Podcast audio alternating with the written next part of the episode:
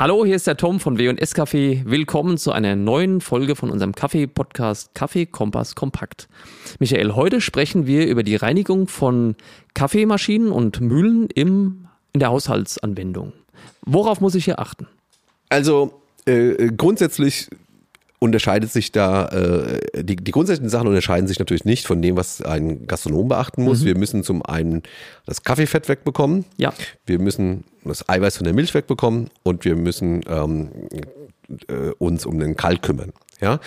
Äh, um eine gewisse äh, Regelmäßigkeit zu gewährleisten, fangen mittlerweile äh, Maschinenbauer äh, damit an, 120 Tassen zu hinterlegen. Das könnte mir aber gegebenenfalls schon viel zu spät sein, je nachdem, ähm, wie ich äh, wie viel ich trinke. Wenn ich nur zwei Espresso trinke, dann äh, wird das äh, für die Kaffeefettlösung in der Brühgruppe doch ein bisschen knapp.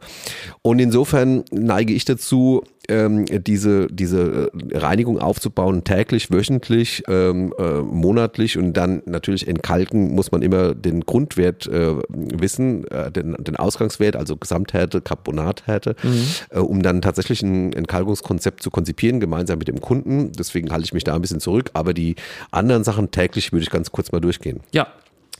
Also wichtig ist, äh, unter, äh, unter dem Brühkopf äh, muss ich die, das Bajonett, wo ich den Filterträger einspanne, das muss ja. gründlich sauber gemacht werden.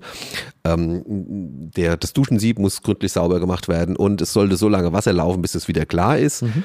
Ähm, ich äh, kümmere mich dann auch noch um die Filterträger, damit du, du wenn gerade wenn sie häufig in Benutzung sind, dann äh, gehen so diese, diese Öle, das, du, du kennst diese schwarzen also Ablagerungen. ja. ja, und ja. tatsächlich ist es so, dass ich das am nächsten Tag schon merke, ja. gerade wenn es in der Rutsche ist, wo der Espresso rausgeht. Und insofern sollte man sich abends darum kümmern, dass das mhm. sauber gemacht ist. Da brauche ich im Normalfall im Haushaltsnutzung noch nicht mal so ein, ein Spülmittel dazu. Das reicht dann, wenn ich diese chemischen Sachen einmal in der Woche mache. Was natürlich äh, dazu gehört, dass ich den, den, den Mühlenauslauf mal äh, wegpinsel und mhm. meine, dass ich die Sudschublade leere und die Auffangschale äh, ist selbstverständlich. Ja.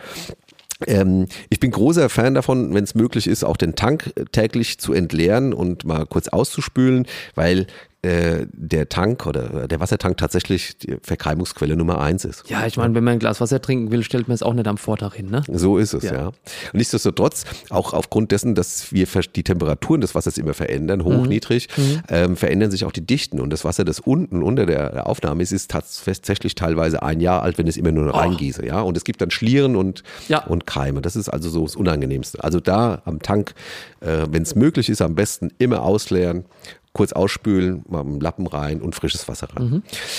Das ist allerdings, das klingt jetzt mehr, also das dauert vielleicht nicht länger, als ja. solange ich jetzt geredet ja. habe. Also ganz easy. Ähm, dann äh, müssen wir trotzdem in der Woche mal eine Leitplanke einziehen. Mhm. Und da gibt's die Blindsiebreinigung. Also ich, wie gesagt, das ist Kaffeekompass kompakt. Wie das genau gemacht wird, hatten wir schon in meinem langen Kompass.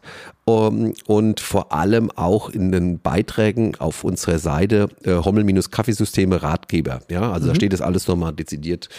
Und aber wirklich spätestens eine Woche mit dem äh, Profi-Reinigungspulver ähm, die Brühgruppe zurückspülen ja. und hier die Kaffeefette entfernen. Ich ja. meine, äh, du merkst es äh, sofort, wenn wir da irgendwie ein bisschen was Ranziges drin haben. Ne? Das, da ändert sich der Geschmack. Es geht schnell, ne? Es geht ganz schnell, ja. ja. Und ähm, in dem Zusammenhang äh, empfehle ich diese äh, die Düse von der Milchlanse abzuschrauben und mich um die zu kümmern, weil äh, die Erfahrung zeigt, normalerweise Milchlanse, nach jedem Aufschäumen ja. sofort mit dem nassen Tuch abwischen und nochmal einen Stoß Dampf rauslassen und das Ding ist sauber. Das sollte aber, ein Reflex sein, ne? Ja, es ja. ist ein Reflex, aber ja. oftmals ist es trotzdem so, dass man es einfach nur so abzieht und unten zwischen den Löchern bildet sich so ein, so ein Eiweißspiegel und mhm. deswegen auch einmal in der Woche von mir aus irgendwo in, eine, in ein kleines Espresso-Tässchen rein, ein bisschen Eiweißlöser. Wunderbar. Ja. Ähm, wenn ich die Möglichkeit nicht habe, den Tank dauernd ähm, neu zu befüllen, indem ich ihn ausbaue, ausleere, wie ich es gerade erwähnt habe, weil zum Beispiel ein Oberschrank drin ist, dann muss es mindestens einmal in der Woche gründlich gemacht werden. Mhm. Ja? Das ist mir ganz wichtig. Ja, und dann ähm, baue ich auch diese Filter aus und lege die auch in, in diesen, ähm, diesen Kaffeefettlöser. Das ist das gleiche Mittel, mit das ich in das äh, in den, den Blindsieb reinmache. Ja. Also auch das dieses Reinigungspulver für professionelle Kaffeemaschinen ist eben für alles, was die Fette anbelangt. Mhm. Dann äh, empfiehlt es sich von Zeit zu Zeit ähm, die Mühle zu reinigen. Da empfehle ich das Maisgranulat. Mhm. Da muss man nur darauf achten, wie man es macht, weil man dann muss man etwas groberen Mahlgrad fahren, wie der, der uns dann beim Espresso wieder schmeckt. Auch das im Detail nochmal beschrieben bei unseren Ratgebern. Und, und dann unabhängig äh, von dem System ähm, eine, äh, muss eine Entkalkung durchgeführt werden, weil wir in den Dampfkesseln jegliches Carbonat auslösen, was wir drin haben. Ja? Und wenn äh, die Entkalkung so weit verschleppt wird, dann werden diese, äh, diese, diese Mineraliensteine so groß, dass wir sie nicht mehr entlassen können. Und das ist dann, führt dann immer zu einem größeren Aufwand bei uns in der Werkstatt. Also regelmäßige Entkalkung. Wie regelmäßig kann ich jetzt so nicht dahin sagen. Es kommt immer auf die Ausgangswasserhärte und ein bisschen auf die, das Benutzerprofil an. Also da äh, einfach Rücksprache halten mit wir und wir machen dann gemeinsam ein Entkalkungskonzept. Das heißt, es sind eigentlich kleine Handgriffe, regelmäßig gemacht. Neben dem sowieso sauberen Arbeiten. Es ist ein Lebensmittel, ist ja, klar. Ja. Und die Freude an der Kaffeemaschine und am Kaffeegenuss bleibt viel länger erhalten. Genau so ist es. Vielen Dank fürs Zuhören. Danke, Michael. Bis bald. Bis bald.